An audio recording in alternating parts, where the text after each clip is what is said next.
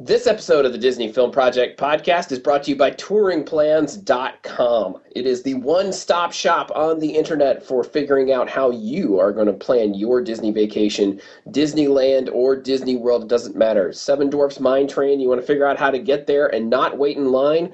This is how you do it. touringplans.com at disneyland. You're trying to figure out how to get out there and how to navigate all the cool new stuff like cars land and buena vista street and all that great stuff without having to wait in line? touringplans.com you can optimize your touring plans check the crowd calendar do all kinds of great stuff. Make sure you check that out over at touringplans.com they're the sponsor of this week's episode of the disney film project podcast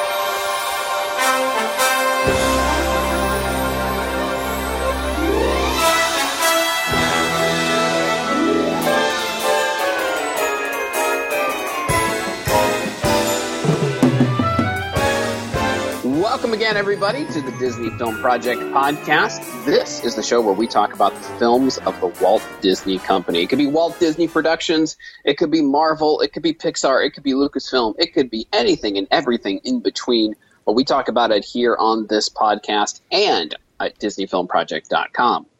I'm Ryan Kilpatrick, and along with the folks you are about to meet, we run DisneyFilmProject.com, which is your source for the show notes for this very show uh, all kinds of great Blu-ray and DVD reviews, movie reviews, reviews of the old shorts from the 20s on forward from the Disney Company, all kinds of great content. So make sure you go and check that out over at DisneyFilmProject.com.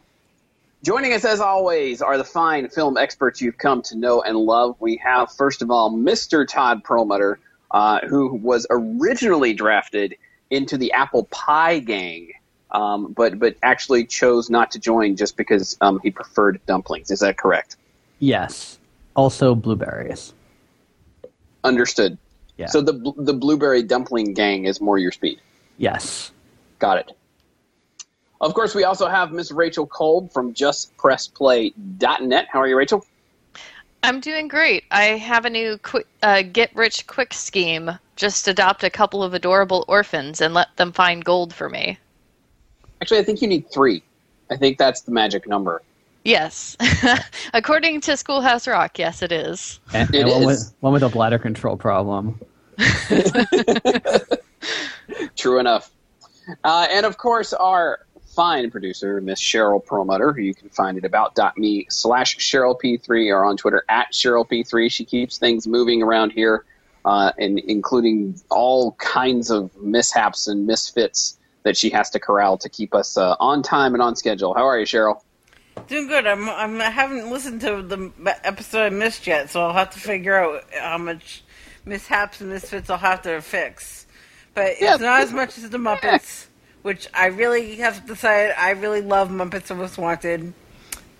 I, I, I bought it twice on Delta. I love that movie. Nice. I am. Uh, I'm looking forward to watching it again. I will say that. All right. Uh, you re- you asked for it. You requested for us to do some more classic Disney films.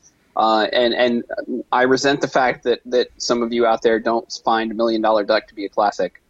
But uh, one of the, the 1970s biggest hits for the Disney Company, the Apple Dumpling Gang from 1975, is is our selection for the day starring a cast of characters like Don Knotts, Tim Conway, Bill Bixby, Slim Pickens, Harry Morgan. This is a virtual cornucopia of 1975 TV stars.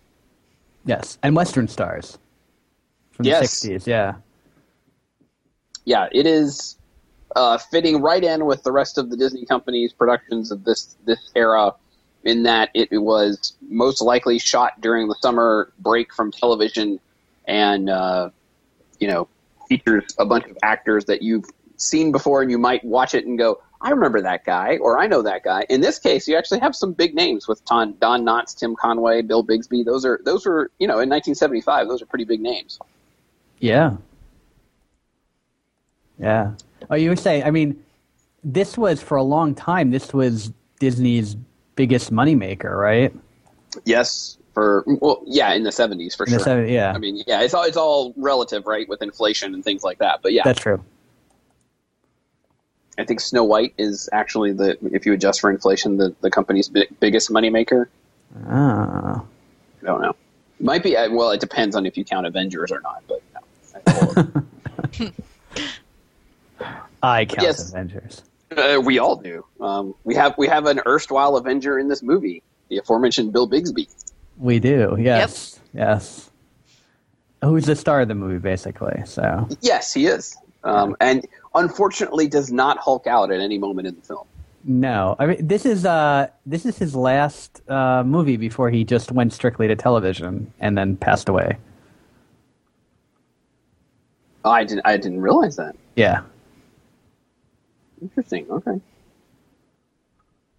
Yeah. Before he so hulked out too. the great thing I like about about uh, this film is that if you if you look it up, it is the first pairing of Don Knotts and Tim Conway, who would go on to do a lot of different things together. Uh, however, I don't think they ever came close to what they do in this film, as far as from a, co- a comedy standpoint. I I agree. This is the Don, high point. Don Yeah. Knotts' um, autobiography that he wrote really speaks towards this movie a lot. He said that he had a ton of fun making this movie, and he had no idea what to expect from Tim Conway. They had like known each other slightly off screen, but because they had never acted together. And uh, Tokar just kind of said to them, "You know what, guys? This is what the scene's going to be like. Go do your thing." so, so you can bet that eighty to ninety percent of what they did was them and not a script. I can believe that. Yeah. Yeah, um, scripting was was probably very loose on this film, uh, judging by the performances given. I, I think the great thing that I think they did with this is is that, and then having Bixby as the main character, he's one of those guys who is just going to be a solid actor. You know what I mean? Like he's not going to you're not you're not going to get you know Oscar winning performances from him, but you but I feel like he just turns in a nice solid performance and gets across whatever the you know the the theme or the tone or the emotion you're trying to carry at that moment. He'll get it across, but he's not you know he's not going to be uh, you know an, an in depth kind of an actor, but he it, that's perfect for this. He's sort of the in- some ways the straight man for all the craziness that's happening around him. Well, you're right. And and speaking of Bill Bixby for a second, that's why he was one of America's favorite actors of the time. He was he was very well beloved. Uh, you know, my favorite Martian, uh, Courtship of Eddie Fa- Eddie's Right. Father were both super super popular shows, and then, as we discussed later on, The Incredible Hulk. So Well, let me ask you. Uh, all actually, everyone really. Um, did you believe the romance between him and uh, Magnolia? Because I, I got to be honest, I wasn't entirely on board with that. At the end, yes. In the beginning, no. I I didn't- I, I, no, I didn't. I didn't really think there were there was a lot of chemistry between the two actors, and it's not anything against them. I just didn't think they were really great together. yeah, I I kind of sort of felt that. Um, I mean, I like it. Don't get me wrong, but the two of them together, their their lines, what they do, and how they interact, don't really play towards it. Right. Yeah, I agree. I think that their interactions up until the point where, um, you know, spoilers, as if you guys didn't know we were going to spoil the, the the movie. The point up until they get married doesn't really point to the fact that they're going to be in love. You know what I mean? Like they don't build to it. It's just sort of, hey, these two are getting married, and then the romance starts building, which makes sense with somewhat within the context of the film, but still is a little weird. It feels like there should be a little bit of build up at least uh, to them getting married, and then you know not enough for that to happen, but you know at least something that says this isn't completely wrong for the two of them. Yeah. I did like the scene with the involving the bed, jumping Yes. ahead, jumping ahead a lot. But that w- that was one part that I actually enjoyed their inter- their interaction. But yeah, I didn't really ever buy them being in love with each other. Yeah, I agree. Although I, I did I did like you know in the very end when they're in the river kissing, I thought that was kind of funny. I mean, I felt like I, that that felt earned to me a little bit, uh, but the re- but it's a big leap from you know finally kissing each other to settling down together with three children and two outlaws. Yeah. Yeah. I, I mean, a lot of negative comments about the movie were towards you know the women's lib type you know angle where at the end you know she's all happy to be you know Dusty the Wagoneer until she gets married and then suddenly she puts on a dress and gives all that up. Yeah, I thought that was strange too. I kind of liked her look. It made sense with Right. her character. So, And her nickname. yes. Yeah, exactly. Yeah. Oh, we should just uh, set this for people who I maybe haven't seen the Apple Dumpling Gang. I guess it's possible. It's just I've seen it so many times. Right. It's so hard for me to imagine that somebody hasn't seen it. Um, it this takes place a, probably a few years after the end of the gold rush. I think it's supposed to be the 1860s, and that technical years for the gold rush are the mid 40s to the mid 50s of 1800. So, in that, so it, I think it's 60 something in the movie, roughly, because they're Yeah, talking about the gold all being dried up and that kind of stuff. So, Right. Yeah, and it's it's based on a book by uh, a guy named Jack Bickham. Uh, the book is not in any way, shape, or form available that I could find. Um, it was one of those things that uh, the book came out in '71. Disney made the movie in '75, so it's one of those things that uh, you saw a lot during that time frame of Disney in the '60s and '70s. Of like, hey, that's a good story idea. Let's make a movie out of it. And I'm sure I, my guess is there's not a huge uh, correlation between the two other than you know the main characters you know the the setting and characters and those sorts of things but my guess is the stories are wildly different i, I don't know that for sure but uh, it'd be interesting if anybody has read the book let us know yeah. I will say, this is my first time seeing the movie. is it? I had never seen this before. I I have been aware of the Apple Dumpling Gang for a long time, and I remember seeing the VHS tapes and everything, but I never saw it until this past week watching it. Interesting. I can't wait to hear your overall thing at the end when we're done. Then. yeah I'm for sure very, very interesting. Uh, for people who want to know, they, there's a se- there's a sequel to the movie, The Apple Dumpling Gang Rides Again. The only characters that carry forward are uh, Theodore and Amos. Harry Morgan is in it, but he is not playing the same character, which So- is very odd which is very odd. But actually, if you think about things that Harry Morgan has done, like MASH, for example, it's actually his mo is to play one character and then another character in the same general venue. Uh, there was also a TV film called Tales of the Apple Dumpling Gang, which I believe starred Ed Begley Jr. and somebody else. I can't remember who the other as like Ed Begley Jr. was doing the Don Knotts role of Theodore, and I don't know who the other character was. And then uh, it spawned another TV show that was uh, short-lived, kind of thing, which was very common in the '80s, called Gun Shy. Um, okay Yeah. that seems odd Yes, well, a short-lived show in the '80s. No, it doesn't. no that part that part seems normal but the, resurrecting this one in the 80s yeah that, that does seem a little strange yeah, well, the TV movie the sequel 80s came out what like two or three years after this '79 was the sequel. okay Yeah. okay so not that long after Yeah.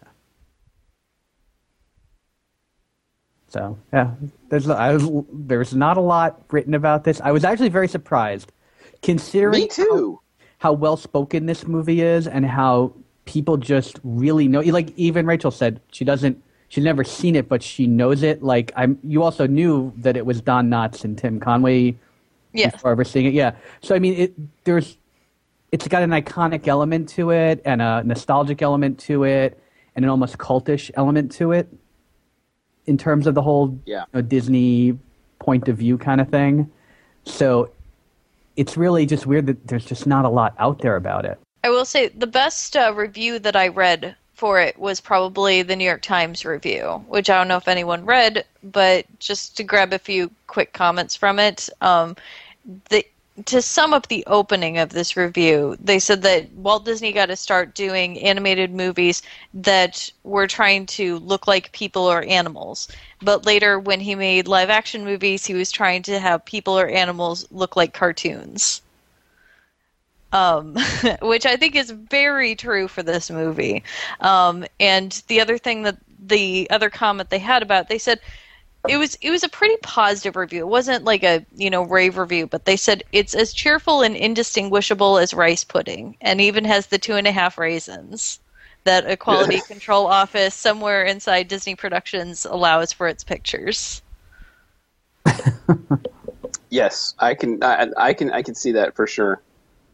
This is this is one of those things that, like, uh, you know, one of the the criticisms of Disney filmmaking, you know, pretty much from the beginning of the live action films is that it's it's just what what they call pablum. You know, it's it's basically a, you know, it, it, it, it's just feel good movies for the sake of feeling good, and really they don't have anything to say or anything like that.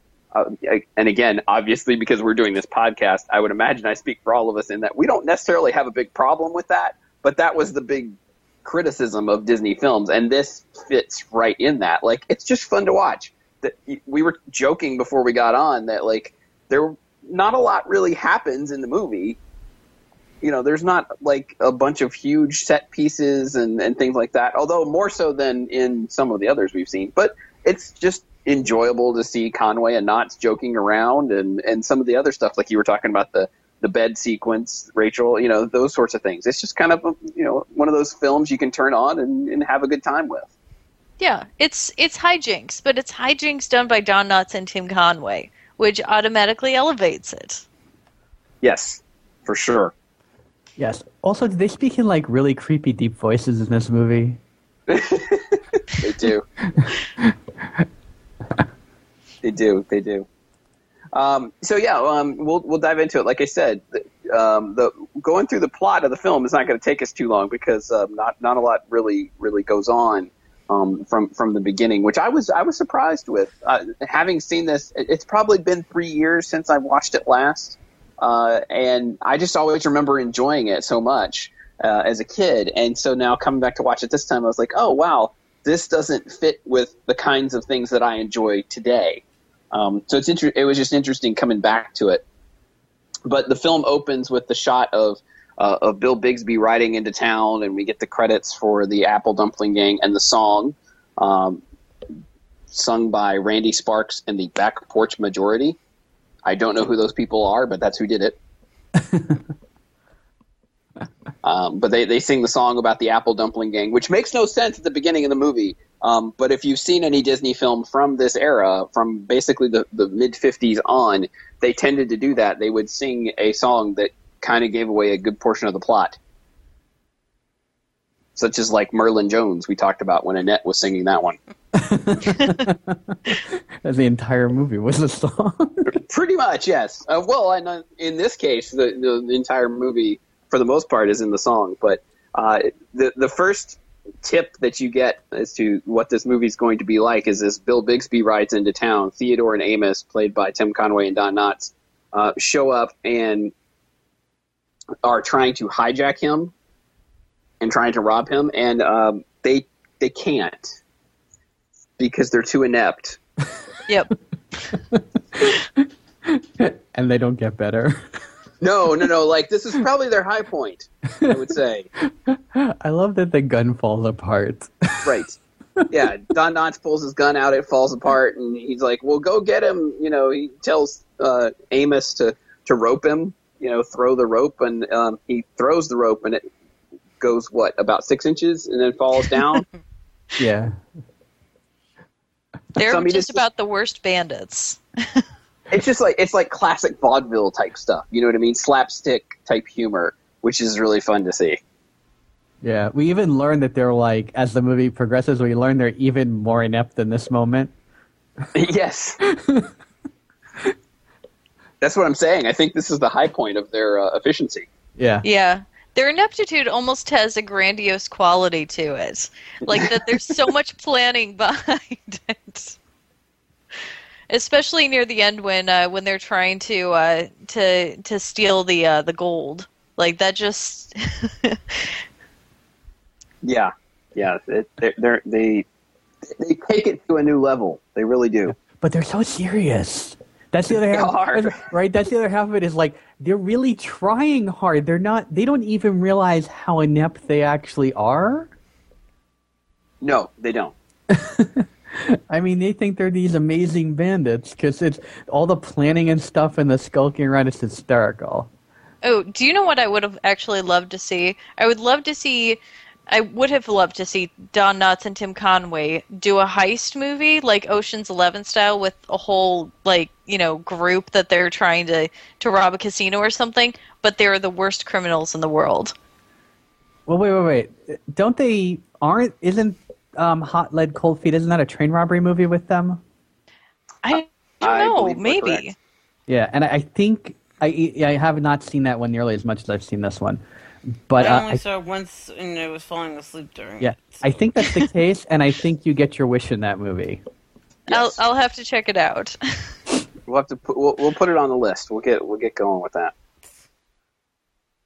Uh, so the the the bit that we get we get introduced to Bill Bixby as he rides into town. He goes and he sits down uh, in the the place that you would expect him to a casino gambling saloon establishment uh, because his he is identified as Russell Donovan, a, a wandering gambler.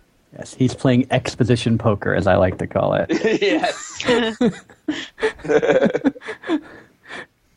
because the whole thing is like they introduce all the characters in the town by playing poker, which is a neat way to do. I mean, if you got to do exposition, which you do, that's a, it's a nice way to do it. Yeah. Also, the stuff about it being the the gold rush and no more gold and Quake City and it sits on a fault line and all the things that happen later on in the movie Right. all get set up during this poker hand. And the fact that Harry Morgan is the judge, the jury executioner, Sheriff and barber. sheriff, barber, he's everything. I believe he could change your shoes on your horse if you needed him to. He's also a much better uh, role than what was the Snow movie? Uh, I'm trying to blank. Snowball Express. Snowball Express. He, his role in this movie is much better than it was in Snowball Express. I Well, he's- agree. He's basically Kurt from Gilmore Girls. He just has every job in town. Yeah. He's also a little Jiminy Cricket, right? yeah. Yes. So- True. True enough. But yeah, so that's the setup, and what happens is at a certain point, in comes a shiftless. I don't know what you'd call him. Uh, ne'er do well. Yes. that what you Anytime anytime they have the small bowler hat, bad guy. It's true. Bowler hat guy. Yes. yeah. Uh, the new the new version of the the older version of bowler hat guy. Um, his name, all we get from his name is he's Wintle, right? Actually, And we don't know because he was. Remember, Bowler hat guy was time traveling. So well, that's true. It could be the same guy. Yeah. Yes, he got a dinosaur, so he, yeah, there you go. Uh, yeah, John Wintle is his name. um, and he basically comes in to say, um, "I have some valuables coming in on the stagecoach tomorrow, and I need somebody to pick them up for me. You know, I will give you money when I get back into town. I've got to leave town, but you know, if, you, if you'll pick up my stuff, then I'll like give you some Popeye, money." I will, I will pay gladly pay you Tuesday for the hamburger today. Yes, exactly.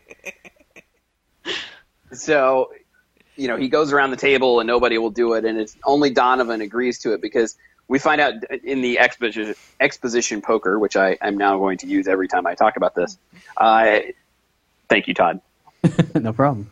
Russell Donovan is trying to get to New Orleans. He's like he's passing through Quake City and he's trying to move move east and head to New Orleans. So he figures, hey, I'll get this money from you know I'll I'll get some money from these guys gambling. I'll get some money from this guy for that. He's not exactly thrilled about it. He's kind of the last man standing, uh, and in fact tries to hide, but he ends up agreeing to it. Uh, and in front of the judge, which becomes important Indeed. Because the next day, uh, when the stagecoach shows up, driven by Magnolia, Wait, uh, we have to we have to show that when the stagecoach is going along the pr- the mountainside, it keeps stopping.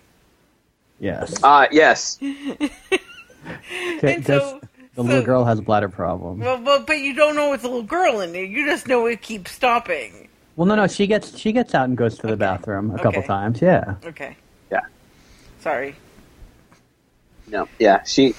They end up. Uh, the stagecoach comes into town, and it turns out that the the valuables that Wintle wanted uh, Donovan to pick up are in fact three children: uh, Bobby, Clovis, and the youngest Celia, who has the aforementioned. Um, she needs to go a lot.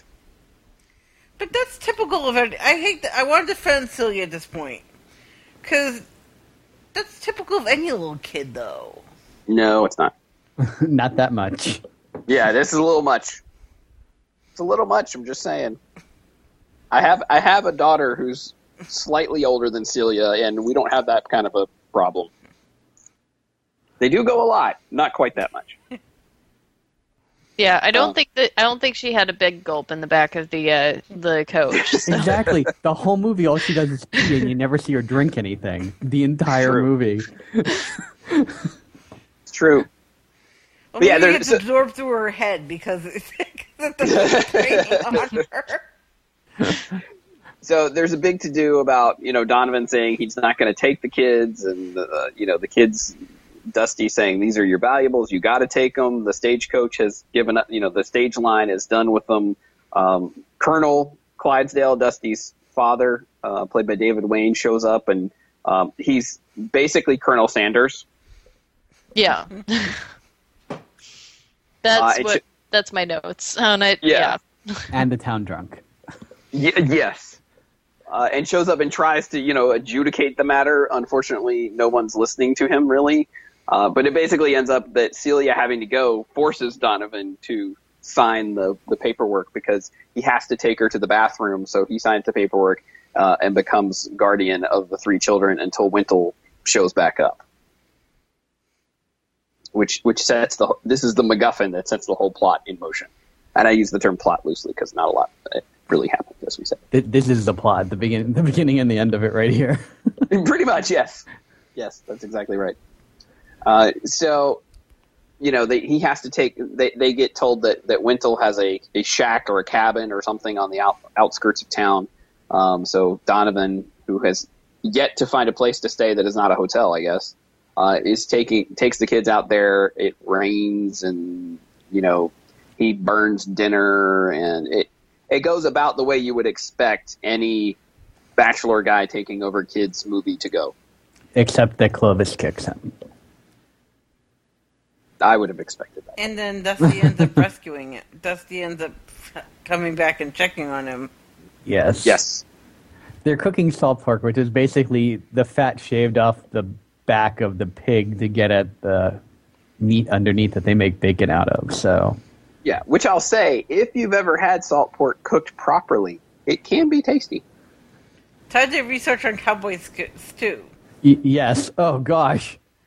So she comes in, right? She saves them by bringing son of a gun stew, right? And Yes. which is which is also known as cowboy stew. Do you know what cowboy stew is? I I do not. Does everyone have barf bags with them? Uh, No. I haven't. No. All right. Well, well, be prepared. That's what I'm going to say. So it, it's a real thing, first of all, and it is comprised of uh, everything cow. Everything: uh, tongue, liver, tripe, heart, brains, kidneys, all of it. Um. Well, Ick. yeah. I just like to look up when somebody says something like that. I like to look it up. So Well, I guess it makes sense. You know, you don't want to like when you're living out there, you don't want to waste anything. yeah, I, I, I guess. I mean, from today's point of view, it's pretty gross. Back then, it may not. Yeah. I don't even want to begin to think of what it tastes like. Yeah, truth. Yeah, very true. All right, so you know that that that doesn't go well. Um, the next day, Donovan spends most of his day trying to find other people to take the children, uh, and basically reinforcing every hillbilly stereotype there possibly could have been in 1975. Yes. what what I like is he keeps getting madder and madder, and the kids keep laughing harder and harder about it. Yes, yes, they do. Well, because Clovis ends up kicking one of the guys. Clovis does kick one of the guys. And then, Which, which, um, by the way, that's all Clovis does in the whole movie. And then Yeah. the other one is, um, I like the one where he solicits the Lady of the Night. Yes, She's like, ah, kids.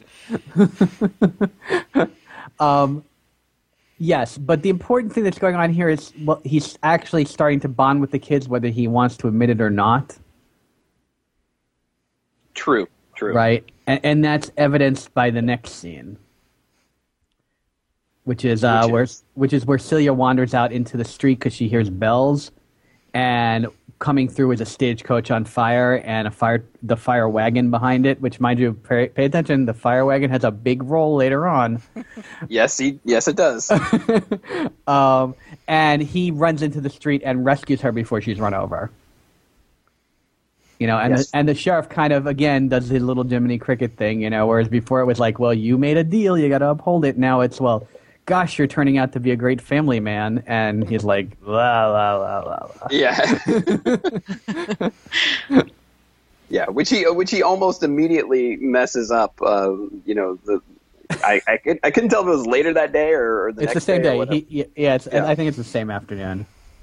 because he, he basically lets the kids go wander around the town doing whatever they'd like. Um, so so one of the things we didn't touch on is is when the kids are shown up is that they have a claim to a mine, The Commodore mine. the Commodore mine that is on the outskirts of the town. Um, but nobody, everyone thinks it's worthless because, like you'd mentioned, you know, this is towards the end of the gold rush. All the gold is gone. Nobody's found anything in that mine for years and years and years. And this came up, you know, the night before, and they're like, "Well, let us go look in the mine." And you know, uh, Donovan says, "No, forget it. There's nothing there. People would have found it if there was anything there." So his plan instead is he's going to go and gamble, play poker, and he's going to get the money that he needs to go to New Orleans and to take care of these children in the time being by swindling it out of everyone in the saloon. It's a great plan. Well, to be fair, he succeeds in that part. Well, until a little bit later, because he does have competition. Well, he I'm just saying he does make the money. Oh, right. You're right. He just doesn't get to keep the money Yes. because the children are destructive. As and I will say, as you were saying, uh, Cheryl about Celia, I will say in this instance, as most children are. What is this break? Yes, that that's sort of the way children work because this is a little extreme, but basically they go up to the mine to look around, um, and and run into Theodore and Amos no less. Yep. And Uh, the no, no, interaction between them. they is- don't run into they No, run they- into Theodore and Amos mu- later on. They're sec- when they go out to find. Oh, that's right. mine The second, time, they go through the mine, yes, Yes. Yeah. because they because the first time after destroying half the town wasn't enough, they have to go again. Yeah. This, but this time around, Theodore and Amos are still spying on Donovan. Yes, And, and I love I love how the math thing where they go he has five hundred dollars that's two hundred apiece. yes, yeah, because they want to they want to take his money. Uh, they want to find a way to, to, to hijack him and take his money. Um, unfortunately for them, uh, everyone else beats them to the punch because, like we said, the the kids go up to the mine. They end up in a mine car and trip the the the switch or whatever. The mine car starts plowing through the town. It knocks over the one man band, goes through the middle of the saloon. It you know just destroys everything in the town. So Why is as this not a Disney ride? it's true. Well, it This destroys be like what a Big Thunder is based on. it, it destroys like a Chinese laundry, isn't it? Yes. Yeah. Oh yeah. Yeah, yeah, that's that's not racist. Uh, it's the '70s. You could get away with a lot of things. you could back then, yeah. Yeah. Uh, so th- that that's what I like a lot is is you know um, it- Donovan walks out of the saloon with his money, counting the money, and here comes everyone in town, and they just start grabbing his money, Yeah. and he has no idea what's going on. And uh, I like the fact that the the you know typically in Disney movies they kind of spell things out really really well for you, or you know like really explicitly. They don't have him. Ex- they don't have the other people in the town explain why they're taking the money. They're just like walking up and taking the money and yelling, so you can't really understand what it is. I like the fact that they just let that be the way it was because it was funnier that way. Well, also you, the viewer, know what happened, so they don't need to re-explain it. You know, Eh, we've all seen Disney movies where they would have re-explained it. I I agree with that. but this is also Norman Tokar, who's not as fulfilling in that respect. True. So, Yeah, it's interesting. I mean, like it's the Disney studio system, right? It's it's the old studio system uh, where the movies were a little less important. The directors were less important than the studio itself. Uh, that you know, there's there's definitely if you read about old Hollywood and, and Disney was definitely part of this, where you know the directors weren't allowed to look at the movie after they shot it. They were basically just there to to shoot the film and then let the studio edit it together. Yeah.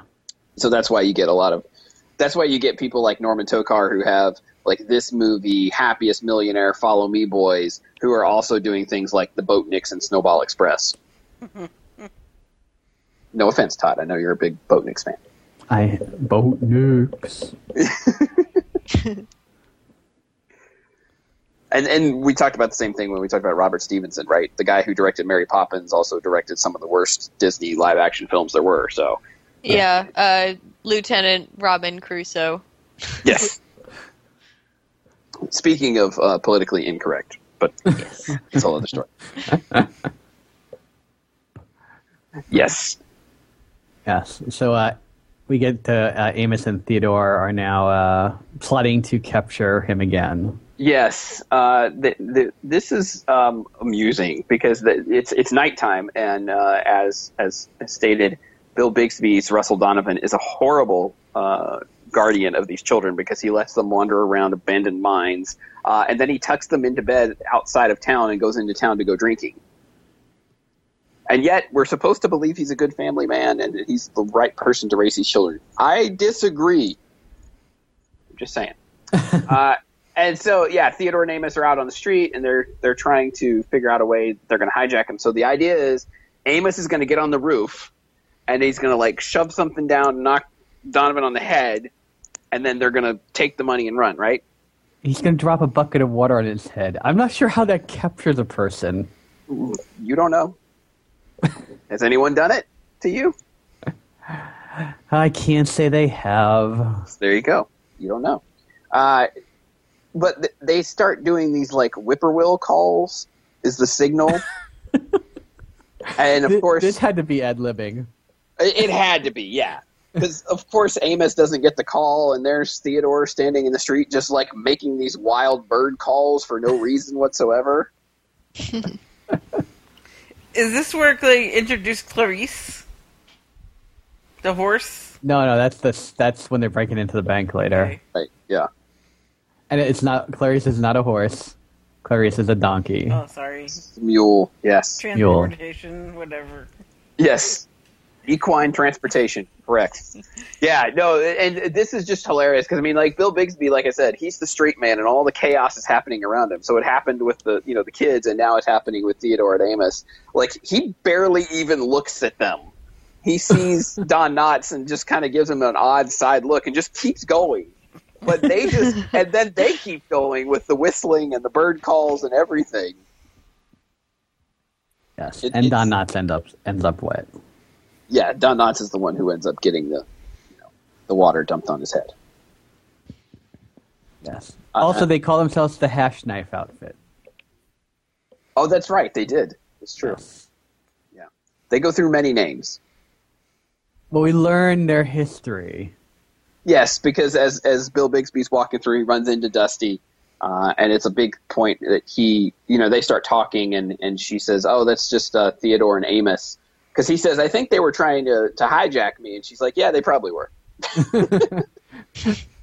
Yeah, Uh, but we learned that they were part of the Stillwell gang, Correct. apparently the notorious outlaws around these parts.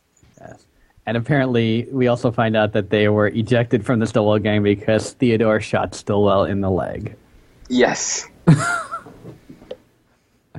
Again, serving their ineptitude. Indeed. Uh, and, but it's a big thing, though, because he ends up inviting her into the saloon for a drink, which is apparently a giant problem in uh, in etiquette back in these days.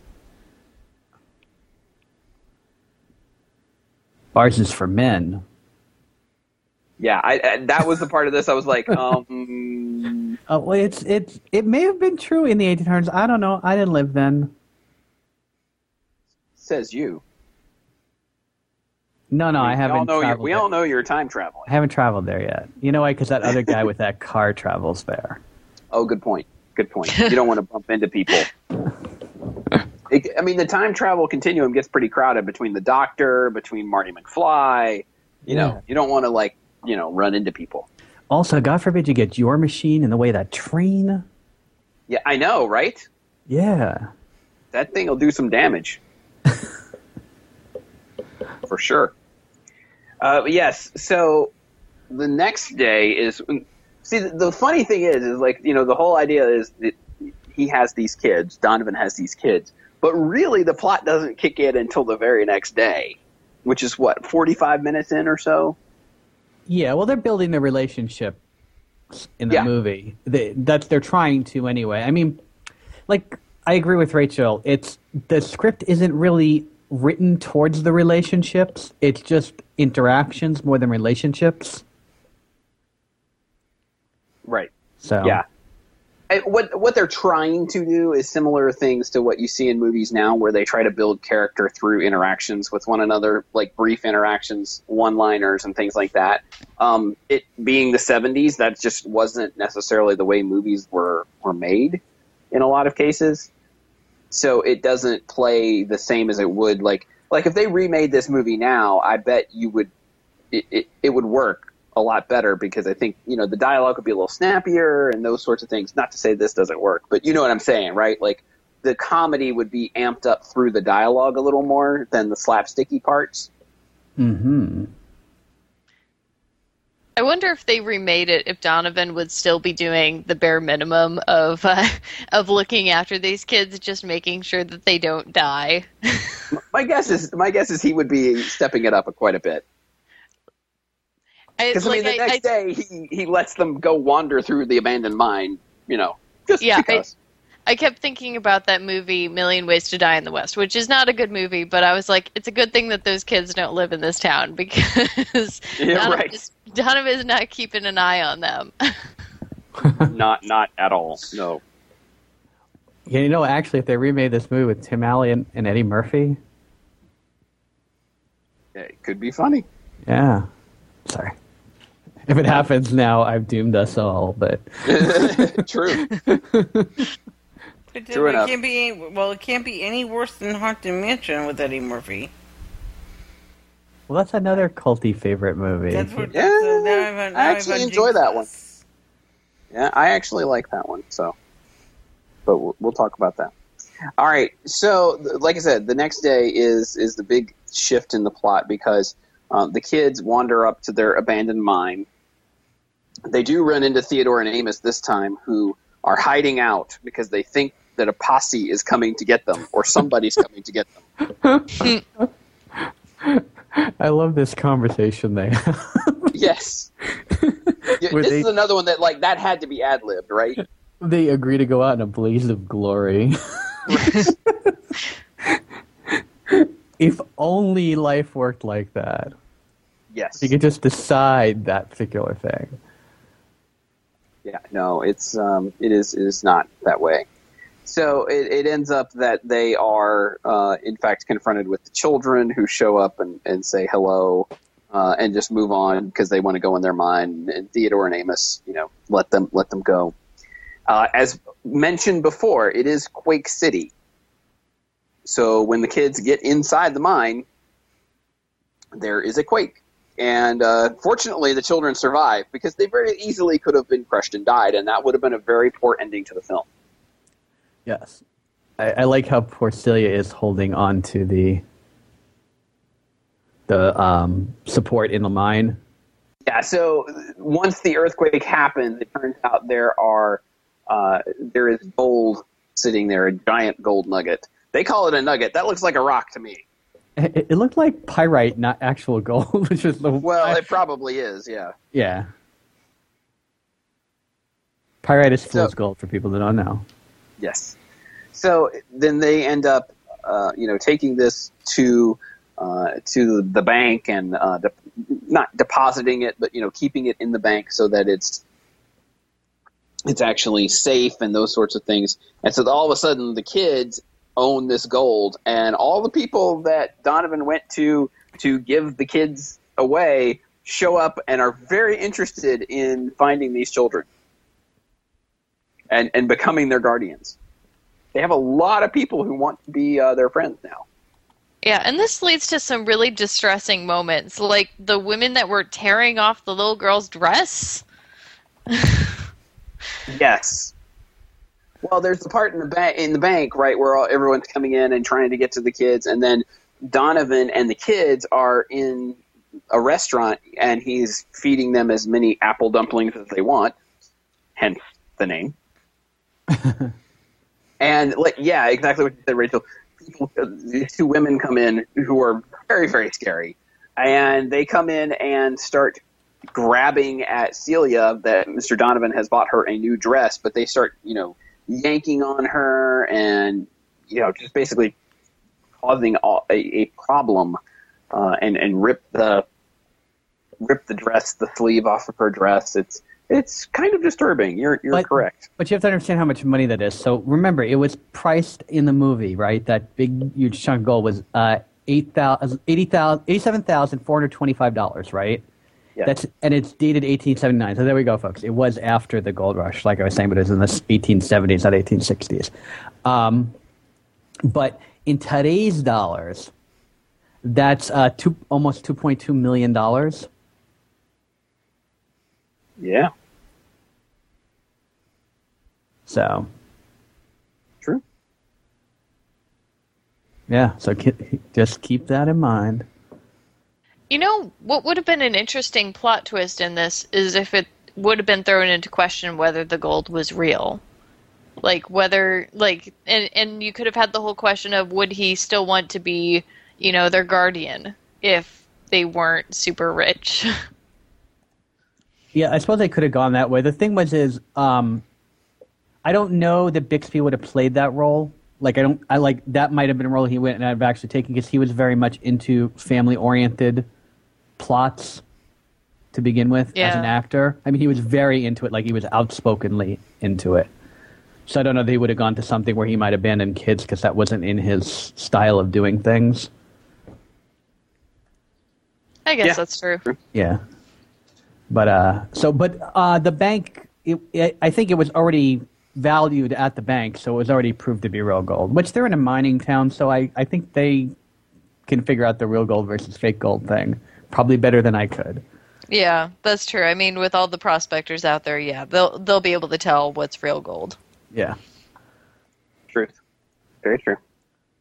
Yeah. So it it turns out that uh, you know this is this is a big deal, and the judge sort of speaks to to Donovan about the fact that you know there are, there are people crawling out of the woodwork who who want to to be the kids' guardians, uh, and that I- I don't know in this particular case if the judge is actually matchmaking or if the judge is uh, telling the truth.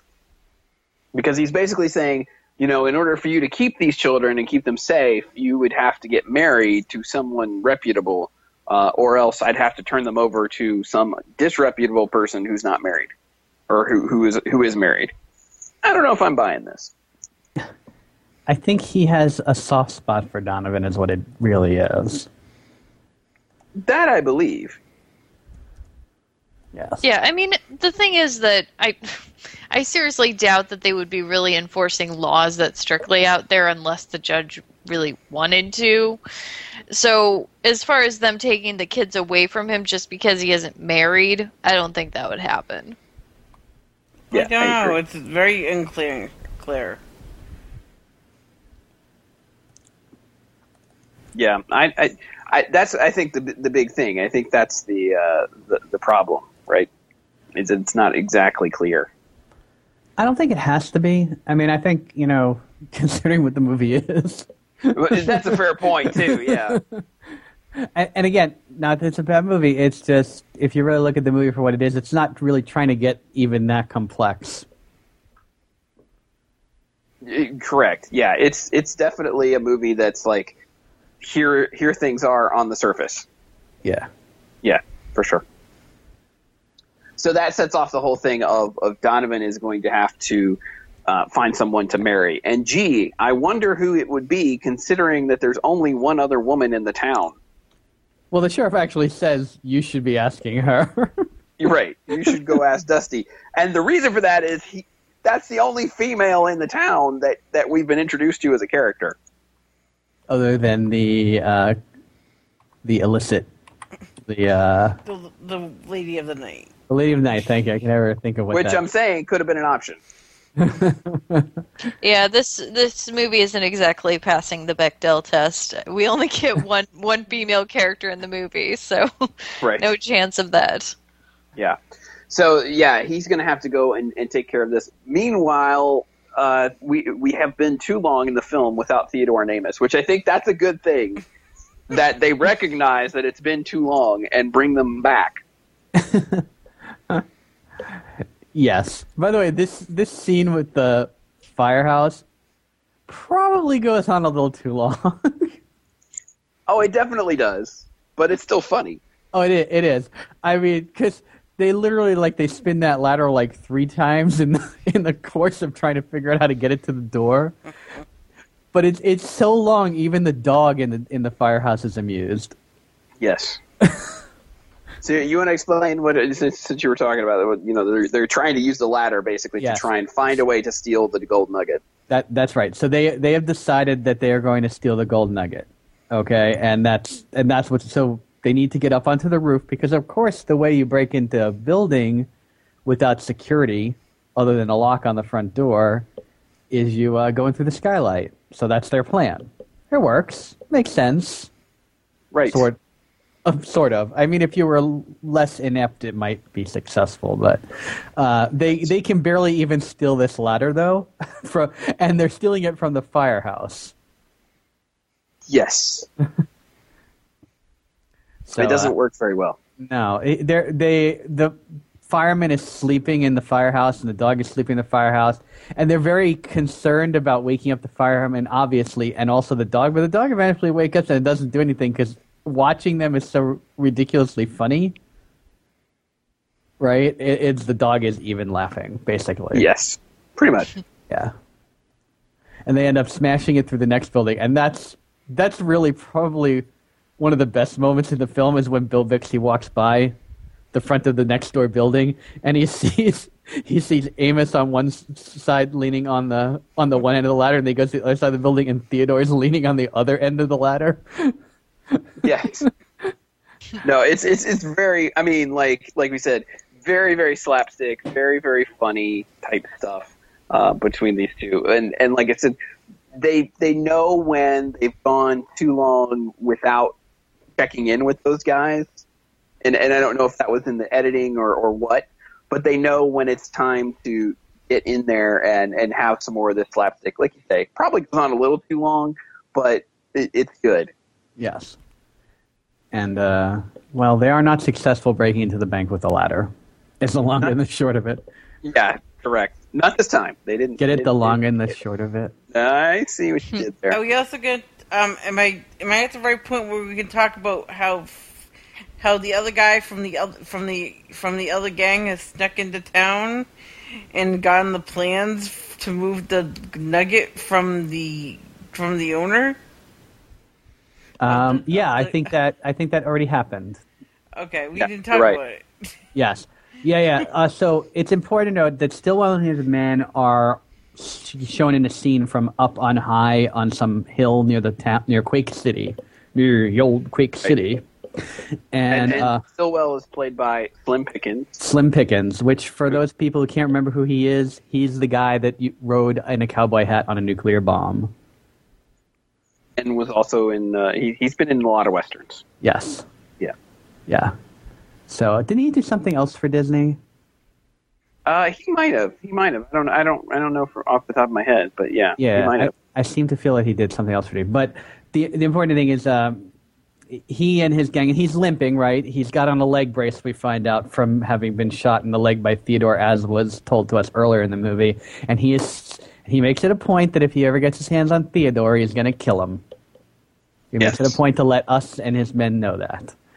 And what he does is he goes into town and he's posing as a preacher and he's talking to Dusty's dad, and he finds out the plans for the whole the gold that they're going to get it out of the town. Right, and how they're gonna how they're gonna ship it out. What, Right. what- well, Right. wait, doesn't I thought that happened after they got married? Oh, you're right. That happens Yeah. after the first time they get captured in the bank. You're right. Yeah, I forgot yeah. there were two bre- there were two attempts at the bank at the bank Yeah, there's robbery. two break-ins at the bank Yeah. because because first what happens, you know, the, um, Donovan and Dusty have to work it out, and of course, Dusty's not all into getting married to save the kids at first, but he he makes the the point that you know I'm not interested in. Uh, What's the way he put it? Uh, fulfilling his husbandly prerogative or something of that nature. Yes, that's Yeah. that's that's her words. right. So he's he's not interested in that. Like it's strictly a business arrangement that you know they will do this, they will have the trial, they will the kid, uh, and and or the kids rather, and you know then they'll return the kids at at the necessary time.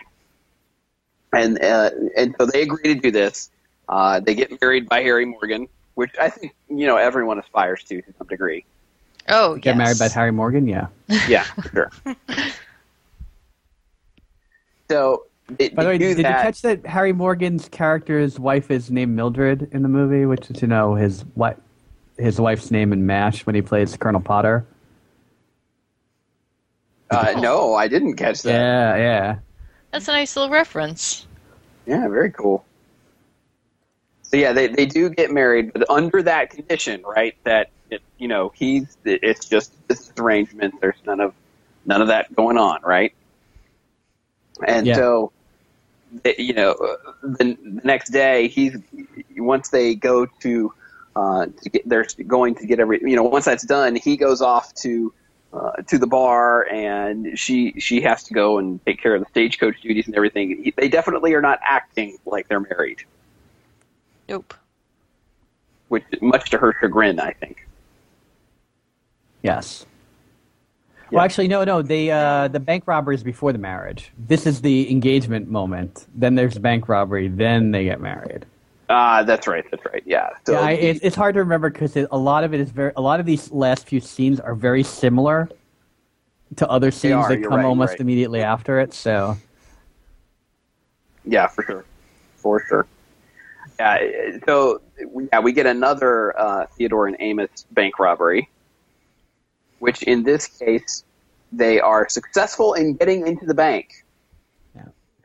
one step forward. Yes, uh, and the reason for that is that Amos and Theodore are using a mule, as previously mentioned. Clarice. Clarice. Amos ties a rope around the mule, throws it over the bank. The other end is tied around Theodore, and he's going to use the mule to hoist Theodore up to the top of the bank. And I like to say, it does work. That does happen. Yes.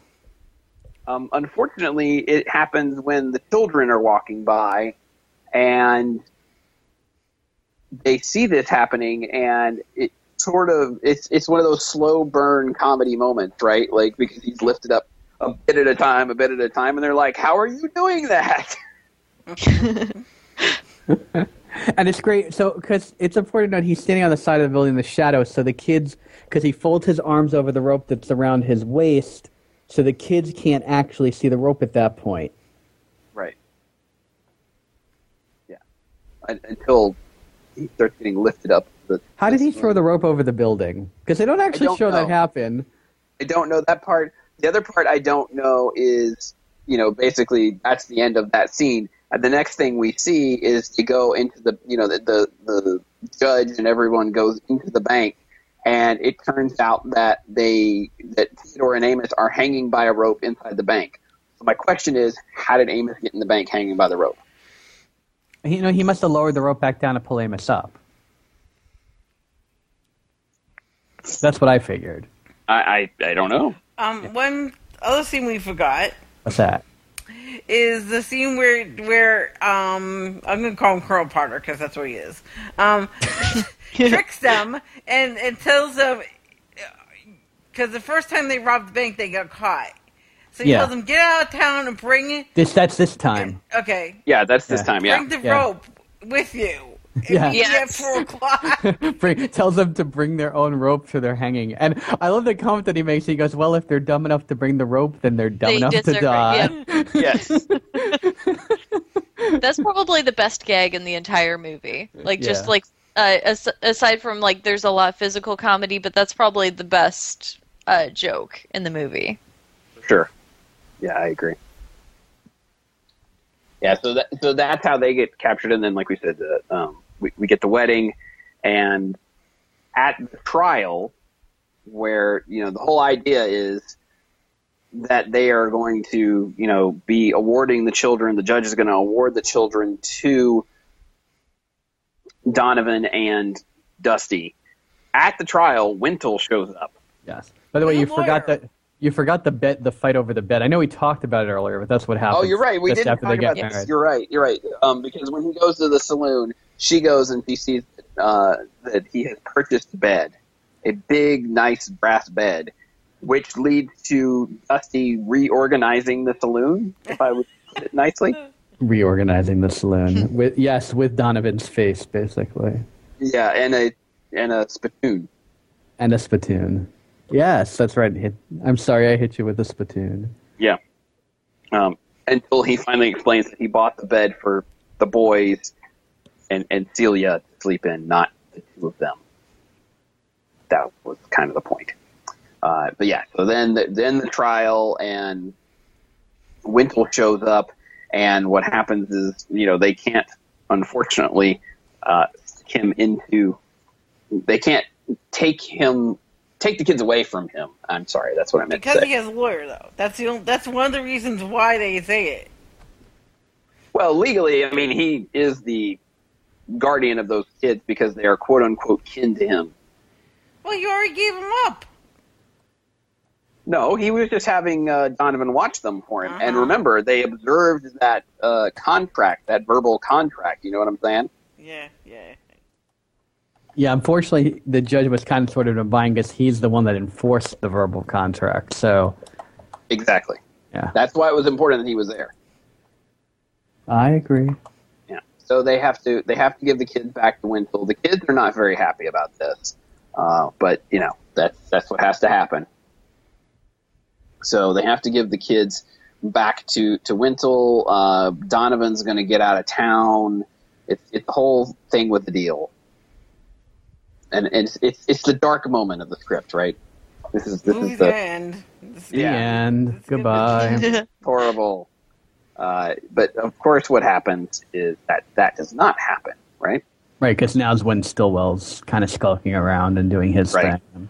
and he finds out the plan for taking things out of town, basically by uh, getting Dusty's father more drunk Not a And- difficult oh. thing. and posing as a minister, Yes, posing as a preacher. which he's very funny at doing. Yeah, I, I want to say he's played something else as a preacher, like it may like that same big cat type preacher that he is that he's going around as. hmm You know, Oh, I- by the way, Todd, you were asking earlier if uh, Slim Pickens has done other stuff for Disney, yeah, and yes, he has. Uh, he did a bunch of work for uh, Wonderful World of Color, and also he did some uncredited voice work uh, for The Black Hole. ah, yay! Which which So we're there you go. which we're doing at some point this year. I'm so Nope, excited. Not this no, year. why not? No, sir. Oh, Cauldron this year. Black Cauldron is this year. I know it's Black I told you the black hole. You have to. You have to stay in touch with John Lasseter. okay, folks. Everyone, get your pens and pencils ready. Email. Write John Lasseter, care of Disney Corporation, whatever address in California, whatever.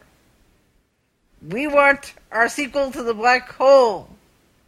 Send. There you go. All right then. Once once I get the sequel, I'm ready to do. I'm ready to do a two a two for. back to back. She, so, so Cheryl is now declared she's holding the black hole hostage. Which is That's not what I heard. Which could be the second movie right there.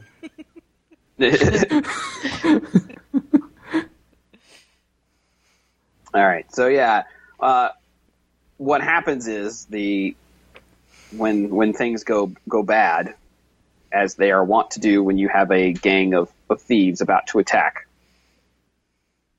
Uh, the the thieves attack. They are they basically hijack the children uh, as they're going out of town, and Wintle and friends are not exactly. Wait, wait, you forgot the whole important naming moment of the movie where they go and Oh, see yes, Amos and right. Theodore. All right. They, the Yeah. kids go to see Amos and Theodore again, and they say, look, we don't want this gold because this gold is the reason why we can't be with the people that we actually like. Right? Yes. So what they end up doing is because of that, they say, "Hey, look, so we want to give you, we wanted to give you guys the gold, but we can't because we can't go in the bank and take our own gold because they're kids and the adults are keeping them from it. We're gonna all break into the bank together." The kids come up with this plan. That's the important thing. Not Amos and Theodore, the kids. And so, because the kids like their apple dumplings, uh, it's actually Theodore who comes up with the idea to name them the Apple Dumpling Gang. That's right. Right, because they can't use the hash knife outfit because that's their own name. They got to be somebody different because That's when they right. write it in the history books, as as uh, Amos says, they got to be somebody different. Because obviously this is going to go down in history. Yes. And the plan they come up with involves dynamite and a wagon. which is a bad plan. because again, like the kids came up with the, the idea of giving the, the gold to Theodore and Amos, not a bad plan. Then they left Theodore and Amos in charge, probably where things fell down. Yeah, literally. Yeah, uh, because they go into the to the bank and dynamite, and you know eventually, kaboom. Yes. Uh, but that's after the rest of the, the, the things happen. Uh, yeah, they get they get into the bank, and all of a sudden the Stillwell gang comes in to rob the bank. Uh, the rest of the town shows up to try and stop the Stillwell gang from robbing the bank. he foreshadows this too. He says, because he says when he's talking about the town on the mountain, he makes some comment that everybody in a in a town like this is a vigilante, and that's And no joke because because everyone comes out with a gun that you have seen previously in this movie to shoot at the guys in the bank stealing. And some people gold. you haven't seen. Like Yes. there's just a lot of shooting. And Bill Bixby pulls out a Derringer, which I love, right? Everybody else is shooting these, like, you know, six shooters and shotguns, and he pulls out a little pea shooter thing. Derringer is not a long range weapon for people that don't know. So Yes. it's meant to shoot people across a card table, and that's about it.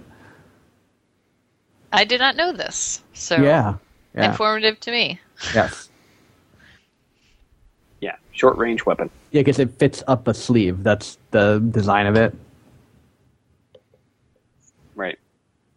So I've watched a lot of westerns And a I lot of can Pawn tell. Stars. and a lot of Pawn Stars. yeah, so this big shootout in the, at the at the bank. Uh, Theodore and Amos actually get trapped inside while the Stillwell gang runs out the back and takes the kids with them, uh, Yes. And the fire wagon that they were using. And the dynamite is what saves Theodore's life. yes, because they can't shoot him. Otherwise, he'll drop the dynamite, which is bad old dynamite from the mine, and would therefore blow up if it hit the ground hard. exactly. Which is actually true about dynamite. If it's if it's old and it bulging and oozing, it can explode. And people who saw Lost will know this. Yep. There you go. Yeah, so they, thus leading to uh, a, a 1970s Disney car chase, only with wagons. It's actually the exact same car chase as in um, what were we just talking about? The one where where um, it's one of the movies we did. It's not the one with the kid and the duck, the golden Million egg, Dollar million dollar duck. Million Million dollar. dollar duck. Right, it's the same car chase, right? Because they have the fire engine at the end, and at the end of that one, it's the other type of truck that has that weird back steering thing. Yeah, you're right. Very similar. Yeah. It's a cool. It's a cool fire wagon thing, though. To Yeah, yeah. Oh no, no, it's good. It, it, it. I'm downplaying it, but I mean, like, fun. It's a fun part of the movie. It's you know, but when you've reached this point, there hasn't been a lot of quote unquote action in the film so far, and like you know exactly how it's going to turn out. You know what I mean? Um, but it's fine. I mean, it's good to watch, and there's a big fight between uh, Donovan and the Stillwell gang leader in the water on the wagon as it's floating down the river. That's a kind of a cool, you know, little setup, especially for 1975. Yeah, right. And the, the it's important to note that by the end, by the time Donovan is off fighting, he's only got to rescue Celia because the boys managed to knock two of the men off early on, and they so they get captured, and the boys escape. So Yes. See, I was expecting Celia needing to pee to help the situation here. there, there is a point where they leave the peeing for a while, and then they come back to it at the very end. You're right. I I completely agree. Yeah, true. So yeah, they they end up uh, coming back with that, and you know uh, Donovan wins. Like I mentioned early, early on, um, Dusty ends up in the water with him. She kind of tackles him at the very end. They fall in the water, and, and they're kissing. And like, like, if you're saying that we haven't talked about how they fell in love, that's because they don't talk about it in the movie either. Like Rachel said, They No. just kind of kiss at this point, and love ensues. Pretty much. It's Yeah. an off-screen romance. There you go. You Yeah, can you can write your own fan fiction for it. Ooh, I like that idea. Apple Dumpling Gang fan fiction. We've created a new thing. totally. It probably exists. Oh yeah, that's that's true. It probably does exist. If, I'm kinda if you can think to of it, Google it's probably already on the internet. that's that's a true statement right there. All right, yeah. So that's yeah, that's that's the way it works. Um, and then we get a last little sequence of uh, Donovan and the kids and Dusty riding off to the. Waiting for the uh, bank blowing up. oh well, yeah, that's true. I forget. I did forget about that. They, they did blow up the bank. We And we then, mentioned um, it earlier, but yeah. He gets the deed to um some place that's that hasn't been that for that for them to live in. He gets he gets the reward for capturing the Stillwells, which is five thousand dollars, and he uses that to buy the deed to some mansion. Essentially, is was the impression I got. Well, it's like a. I, I- I got the impression it was like a saloon, not a saloon, but like a, a hotel or something. He's going to run something mm-hmm. like that. Maybe he was the previous owner to the hotel in the Snowball Express. Whoa, it's all connected. He's the uncle, right? Isn't it his uncle that leaves him at Yep. Snowball Express? It Yep. is, yeah. He's the uncle. I'm declaring it. Yep. So yeah, they they he he pays for that. Um, the, they end up heading out of town with the three kids. Dusty dressed in her dress, which which I'm with with you, Rachel, or, or and the and the people who took issue with that. That's it's just weird at that point because she's been dressed in jeans and a denim shirt most of the film. Yep. It's like Yeah. when you're living when you're living out there, it makes sense to dress for comfort and for utility, and not you know, not like all these frills and bows and things. It Yeah, doesn't and- make sense. And granted, they kind of sort of implied that she had an eye for finer things because they have her coveting that bed that ultimately comes the fight bed, right? She's you remember she's checking it out in the store window a couple times earlier in the movie, but they don't really say it, and it's not really a topic. It's just the thing. So it's it. I think that's what they were trying to get at to set up the fact that she would even own the dress after you spend all the movie thinking that she's never gonna, she's not a dress owner, you know. Right. Yeah. And along the way, they run into Theodore and Amos, who apparently they agree with. They agree. They're just like, okay, we'll take them. I'm not really sure what they're going to do. And after they nearly killed everyone, I, I don't. I, again, I don't think Donovan's parenting skills are very good. They're the babysitters, right? I, is that a good idea? I don't know. It can only be uphill, right? They already blew stuff up with dynamite. Well, we find out. We do find out in the sequel that they like they that they do come up with um like every night has a theme for dinner. Gotcha. Well, when we review that, we'll get to ha- we'll get to find out about Chicken Night. it's true. But yeah, that's uh, that is uh, that's how the Apple Dumpling Gang ends up. And they called it the Apple Dumpling Gang. Yes, and we get to hear the song again. It's not a bad song. No, no, it's No. not. I, I enjoy the song. Yeah, I think I think you know, like we were like we've been saying the whole time. It's not one of those movies you're going to find, you know, uh, uh, something great about the human condition. You know, like this is just a fun. Enjoy the slapstick and and and enjoy it. Have some fun. Yeah, well, we've discussed that there are those that type of movie where you don't necessarily have to go in with a lot of expectations, and you tend to enjoy the movie even more as a result. And this is one. Don't go in, Yes. Yeah. you know. I think I think this is also one that's best like seen initially when you're younger. I think I think having nostalgia attached to it is a good thing. all the sight gags are great for kids in this. Yes. Yeah. No, yeah, my my kids really liked it. So, and, and they had seen it before, but you know that it'd been like I said about probably three years or so. So they they really enjoyed watching it again.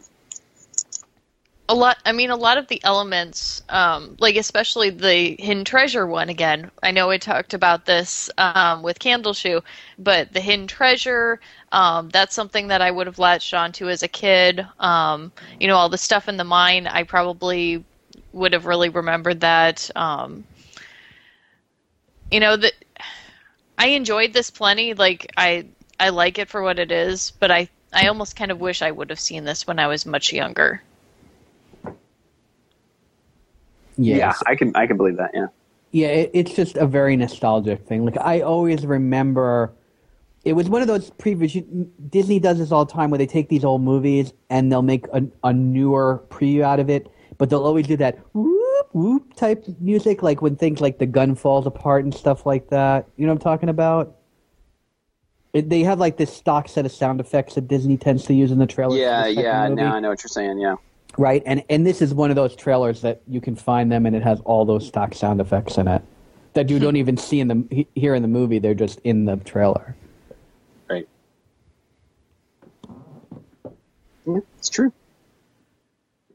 All right. So, uh, anything else we want to add about Apple Dumpling Gang before we we rate this one? Nope. I'm good. All right, Rachel, as the newbie, I'm going to let you go first on this one. Okay, I'm gonna give this two and a half stars. As I said before, I think I probably would have been a little closer to three if I had seen this for the first time when I was younger. And I think this is a great movie for kids. I I like if if it's like a family sitting down, I would say absolutely watch this. Um, and of course, it's it's always good to introduce kids young to uh, to Don Knotts and Tim Conway and to their stylings of comedy. Um, so yeah, I would even though I'm giving this a two and a half, that's my personal rating. I would still very much give this a recommendation. All right. Cheryl, what about you? Um, well, I'm thinking about this and thinking about also how, how I would rate the sequel. Um, so I'm gonna go three on this. I do think it's good. I I think it has some funny bits, but seeing the sequel compared to this, the sequel is better. No, interesting. Okay. All right. She's throwing down the gauntlet. All right, Todd, what about you? Um, I like I said, I just remember this movie really well, and I don't remember the sequel as well as I remember, other than them running around in dresses. I don't even remember why they're running around in dresses though. Um, but this this movie, I know they're in like the army and something like that. Yes. Um, They, not, not, not originally, but yes. Yeah, it's very F Troop because I think the second the sequel is actually directed by the direct what the guy who created F Troop.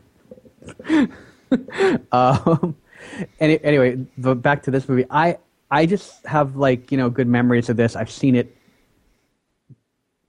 a ridiculous amount of times because it was one of those ones that you could always like had it was one of the first VHS movies my parents ever had because I think it's one of Disney's first VHS movies, if I'm not Yes. mistaken. You're right. Yeah. yes, it Yeah. was. Yeah. Um, and so you know, I, I always had it to watch and stuff like that. So, um, I just want, you know, I I kind of like it so much, and I feel like it's a three though, because I'm I'm willing to respect the fact that while I like it, it's not the world's best movie ever, kind of thing. Right. Yeah, I'm I'm sort of in the same boat with you. Like, I really enjoy it. Um, I think it's, it's again just a fun thing to to watch, but it's not great. Um, like I said, the plot leaves something to be desired. Uh, the there's there's some some issues with you know Dusty's treatment and things like that, but it's just a fun slapsticky thing. And like you were saying, Rachel, about your kids watching it, like I had a great time watching it with the kids. You know, we were poking fun at some of the inconsistencies and things like that. And if that's something that you you can do with your your, your family, you're going to enjoy this um, quite a bit. So I also would would rate it a three. Um, you know, it's right there in the middle for me. So pretty consistent across the board there. Yeah, I'm almost tempted to knock mine up to two and three quarters. I mean, I mean, I'm just right below a three. It's really tough because, you know, I I like it. I I like it quite a bit. I just don't know if I can give it quite a three. Yeah, no, I hear you. I, I, I think you're probably right, right there. I mean, I think uh, I probably am giving it a little more extra extra love because I did see it as a kid and enjoy it so much. So, all right, so that's that's all of us and what we think of the Apple Dumpling Gang. Uh, if you've seen the movie, you agree with us, disagree with us, let us know. Go leave a post in the show notes in the comments there uh, over at DisneyFilmProject.com. You can also uh, tweet us at Dis Film Project, or of course you can find us on Facebook, Disney Film Project on Facebook, and you can let us know there, or email us. You can email us DisneyFilmProject at gmail.com and let us know what you guys think. We really uh, always like to hear from you guys as far as you know what you think of the movies that we've picked and, and all those sorts of things. We we listen to everything for sure. Might not we're not always able to get back to you guys, but we listen to all of it. All right. Uh, so if you are listening to us, I assume you are doing so on your podcast aggregator, but you might be doing it on Stitcher. You might be doing it on Dads Radio. All of those things um, you can do if you want to listen to the show. And go leave us a review or a rating in iTunes. That would be awesome if you could do that. Uh, it really helps people find the show. So if you can do that for us, we would appreciate it. All right, so that will do it for this week's episode. Until next week, when we'll be back talking about another fine Disney film. Uh, for Rachel and Todd and Cheryl, I'm Ryan, and we'll see you again soon. Be down at the old oak tree near Boot Hill at 12 o'clock sharp for your hanging, and bring your own rope. I'm going to buy some new toes. If we meet again in that big roundup in the sky sometime, I'm going to spread my blanket side of yours, just the same as always. If you need a haircut, Wintle, my barber shop's closed. If you're looking to sue somebody, my court's open every Tuesday. If you want the sheriff, I'm playing poker. Deuce is bet a dollar.